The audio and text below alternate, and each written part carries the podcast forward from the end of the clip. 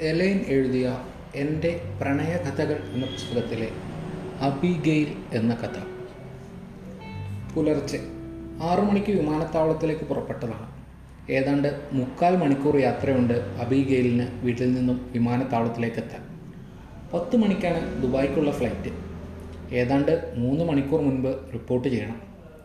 അവിടെ എത്തി വണ്ടിക്കാരനെ പറഞ്ഞുവിട്ട് ചെക്കിംഗ് ഒക്കെ കഴിഞ്ഞ് ഇരുപത്തിമൂന്നാം നമ്പർ ഗേറ്റിലേക്ക് ഒരു ട്രോളിയും ഹാൻഡ് ബാഗുമായി അവൾ നടന്നു. ദുബായിൽ ഒരാഴ്ചത്തെ കോൺഫറൻസാണ് കമ്പനി ചിലവിൽ ഇങ്ങനെ ഒരു യാത്ര ഒത്തുവന്നപ്പോൾ എങ്ങനെയാണ് വേണ്ടെന്ന് പറയുക?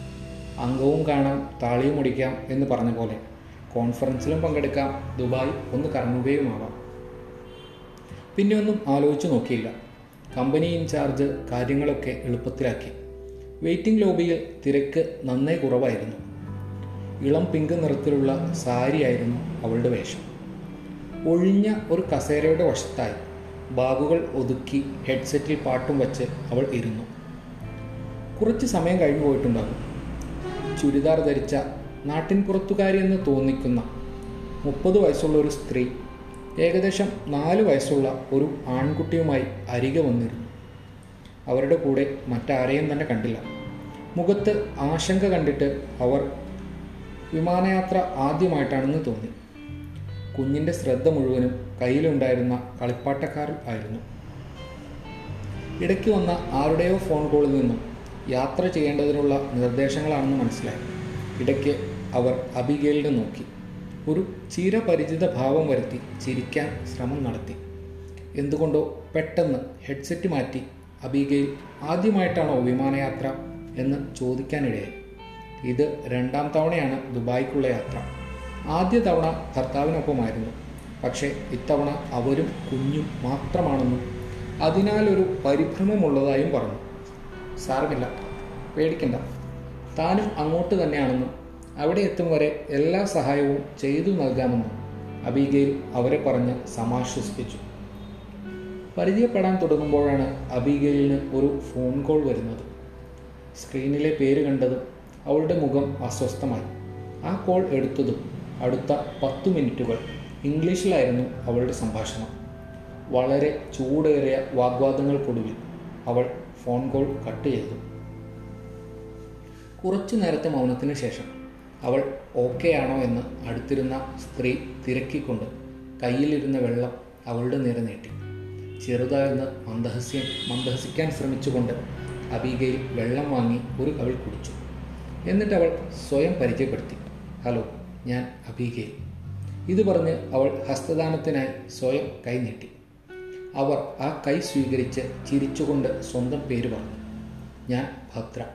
ഇത് എന്റെ മകൻ വീർ മാനവ്. പിന്നീട് അവർ ഇരുവർക്കുമിടയിൽ ഒരു സൗഹൃദം ഉടലെടുക്കാൻ അധിക നേരം വേണ്ടി വന്നില്ല. ഇത്തിരി കഴിഞ്ഞപ്പോൾ മുൻപ് അബീഗയിൽ ഫോണിൽ സംസാരിക്കുമ്പോൾ എന്താണ് സംഭവിച്ചതെന്ന് ഭദ്ര തിരക്കി. വാച്ച് സമയം നോക്കിയ ശേഷം ഒന്ന് ചിരിച്ചിട്ട് അബിഗയിൽ അവളോട് ഉള്ളു തുറന്ന് തന്റെ കഥ ചുരുക്കി പറഞ്ഞു. അബിഗയിൽ ഒരു പ്രശസ്ത ഐ ടി കമ്പനിയിലെ ഉയർന്ന ഉദ്യോഗസ്ഥയാണ്. ഏതാണ്ട് അഞ്ച് വർഷമായി ആ കമ്പനിയിൽ ജോലി തുടങ്ങിയിട്ട്. ഏകദേശം ഒരു വർഷം മുൻപ് ഒരു ലീഡിംഗ് അഡ്വക്കേറ്റുമായി അവളുടെ വിവാഹവും നടന്നു. പക്വതയുള്ള ആളാണ് തന്റെ ഭാവി വരൻ എന്ന് കരുതി.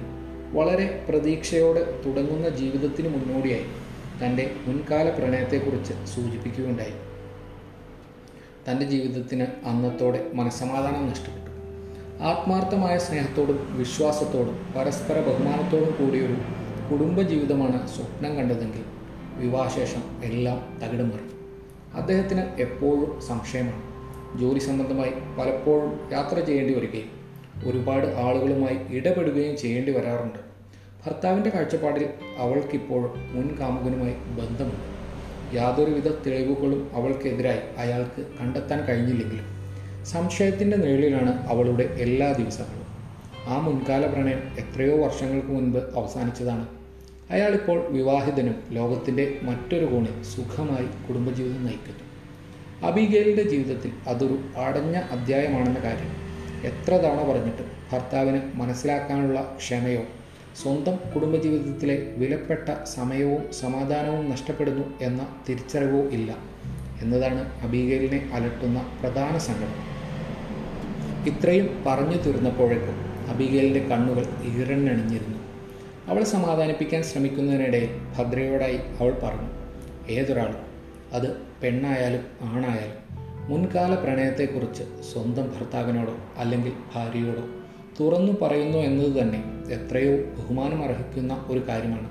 ഒരുപാട് ദിവസങ്ങളോളം തലങ്ങും വിലങ്ങും ചിന്തിച്ച ശേഷമാകും അങ്ങനെ ഒരു തുറന്നു പറച്ചിലിന് അവർ മാനസികമായി തയ്യാറാവുക. അങ്ങനെ ധൈര്യപൂർവം പറയുന്നത് തന്നെ അവർ പുതിയ ജീവിതത്തോടും പങ്കാളിയോടുമുള്ള ബഹുമാനം കൊണ്ടും മറ്റാരെങ്കിലും പറഞ്ഞറിഞ്ഞ പുതിയ ജീവിതത്തിന് കോട്ടം തട്ടരുതെന്ന് ശുദ്ധമായ ആഗ്രഹം ഉള്ളതുകൊണ്ടുമാണ്. അല്ലായിരുന്നുവെങ്കിൽ എത്രയോ നിഷ്പ്രയാസം അവർക്ക് അക്കാര്യം മറച്ചു വയ്ക്കാം. പക്ഷേ എത്ര തന്നെ വേദനാജനകമായ ഒരു അവസ്ഥയിൽ നിന്നും അതിജീവിച്ചിട്ടാകാം അവർ പുതിയൊരു ജീവിതത്തിനായി സമ്മള സമ്മതം മൂളിയിട്ടുണ്ടാവുക. എന്തുകൊണ്ടാണ് ഇത്രയും കഠിനമായ എന്നാൽ എത്രയോ ബഹുമാനം അർഹിക്കുന്ന ഒരു കാര്യം ചെയ്തവരൊക്കെ വീണ്ടും തെറ്റിദ്ധാരണയുടെ പേരിൽ പിന്നീടുള്ള ജീവിതം മുഴുവനും നരകതുല്യമായി ജീവിച്ചു തീർക്കേണ്ടി വരുന്നത് പലർക്കും എതിർക്കാനുള്ള ധൈര്യമില്ലാത്തതിനാലോ കുഞ്ഞുങ്ങളെയോ പ്രായമായ മാതാപിതാക്കളെയോ കരുതി. വീട്ടിലെ സമാധാനം തകരരുത് എന്നും കരുതിയാണ് ക്ഷമിച്ച് ക്ഷമിച്ച് ദിനം പ്രതി മരിച്ചു ജീവിക്കേണ്ടി വരുന്നത്.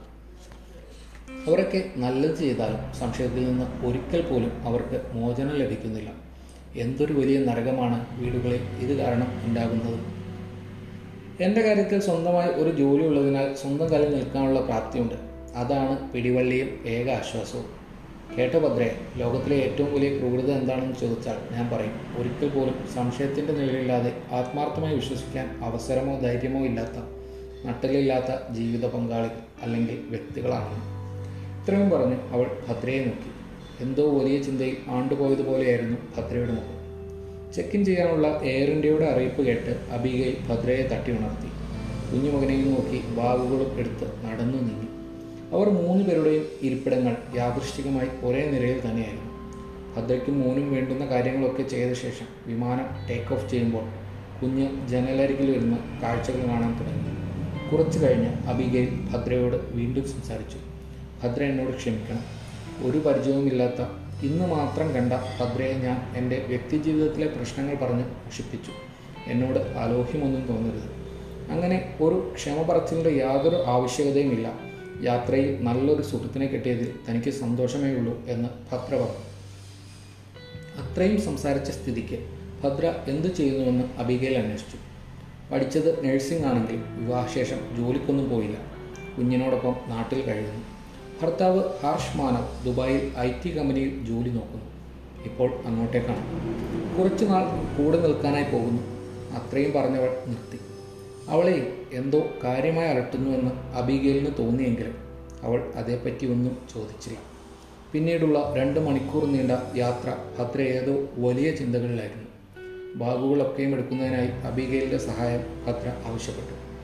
ബാഗുകൾ എടുത്ത് പുറത്തേക്ക് ഇറങ്ങും മുൻപ് ബാത്റൂമിൽ പോയി വേഷമൊന്ന് മാറി വരുന്നതുവരെ അവളുടെ ബാഗുകൾ കൂടി നോക്കാമോ എന്ന് അബിഗേൽ തിരക്കി. സന്തോഷത്തോടെ ഭദ്ര ഇത് സമ്മതിക്കുകയും ചെയ്തു. സാരി ഉടുത്ത് അകത്തേക്ക് പോയ അബീഗിൽ തിരിച്ചു നടന്നു വരുന്നത് കണ്ടപ്പോൾ ഭദ്രയ്ക്ക് തന്റെ കണ്ണുകളെ വിശ്വസിക്കാനായില്ല. തികച്ചും അപ്രതീക്ഷിതമായ രൂപമാറ്റം.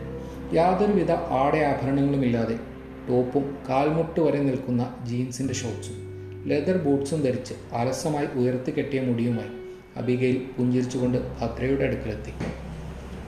എന്താ ഭദ്രെ താൻ ഇങ്ങനെ തുറിച്ചു നോക്കുന്നത് എന്തൊരു വ്യത്യാസമാണ് തനിക്ക്? ഭദ്ര ആശ്ചര്യ ആശ്ചര്യത്തോടെ പറഞ്ഞു. ഒന്ന് പൊട്ടിച്ചിരിച്ചിട്ട് അവൾ പറഞ്ഞു ഭദ്രെ ഞാൻ വിവാഹിതയാണ്. പക്ഷേ എന്റെ വ്യക്തിത്വം ഞാൻ ആർക്കും പണയപ്പെടുത്തിയിട്ടില്ല.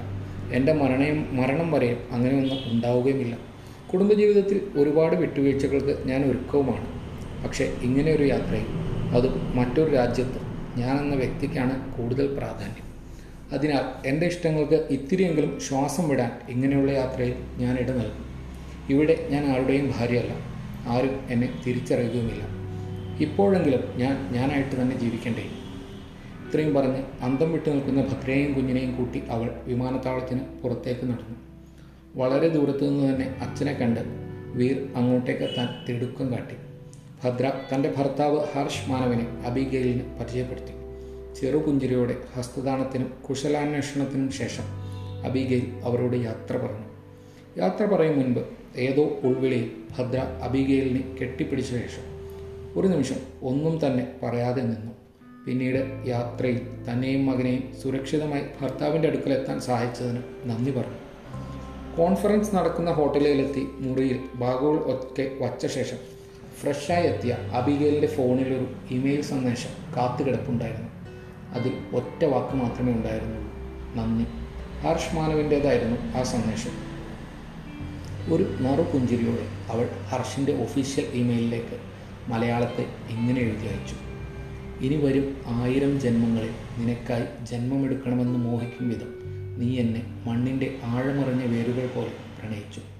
ആ നിനക്ക് വേണ്ടി ഹർഷ ഈ ജന്മത്തിൽ നഷ്ടപ്പെടാനിടയുള്ള നിന്റെ ജീവിതം പൂർണ മനസ്സോടെ ഭദ്രയ്ക്കും മകനുമായി തിരികെ ഏൽപ്പിക്കാൻ നിന്നെ ഞാൻ വിട്ടുതരുന്നു എന്ന് സ്വന്തം അഭി